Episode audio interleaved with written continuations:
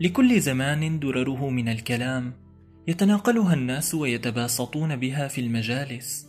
فهي السمير والأنيس والمؤمل الذي ترجى مشاهدته ماثلا في الواقع ليغدو الحاضر أجمل مما كنا فيه ويكون الغد أفضل مما نحن عليه. لأجل ذلك اخترنا أن نبحث في كل حلقة من حلقات هذا البودكاست عن درة كامنة في حياتنا.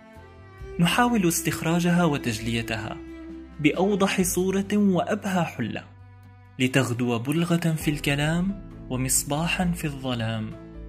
انتظرونا في أول حلقة من حلقات بودكاست درة قريباً.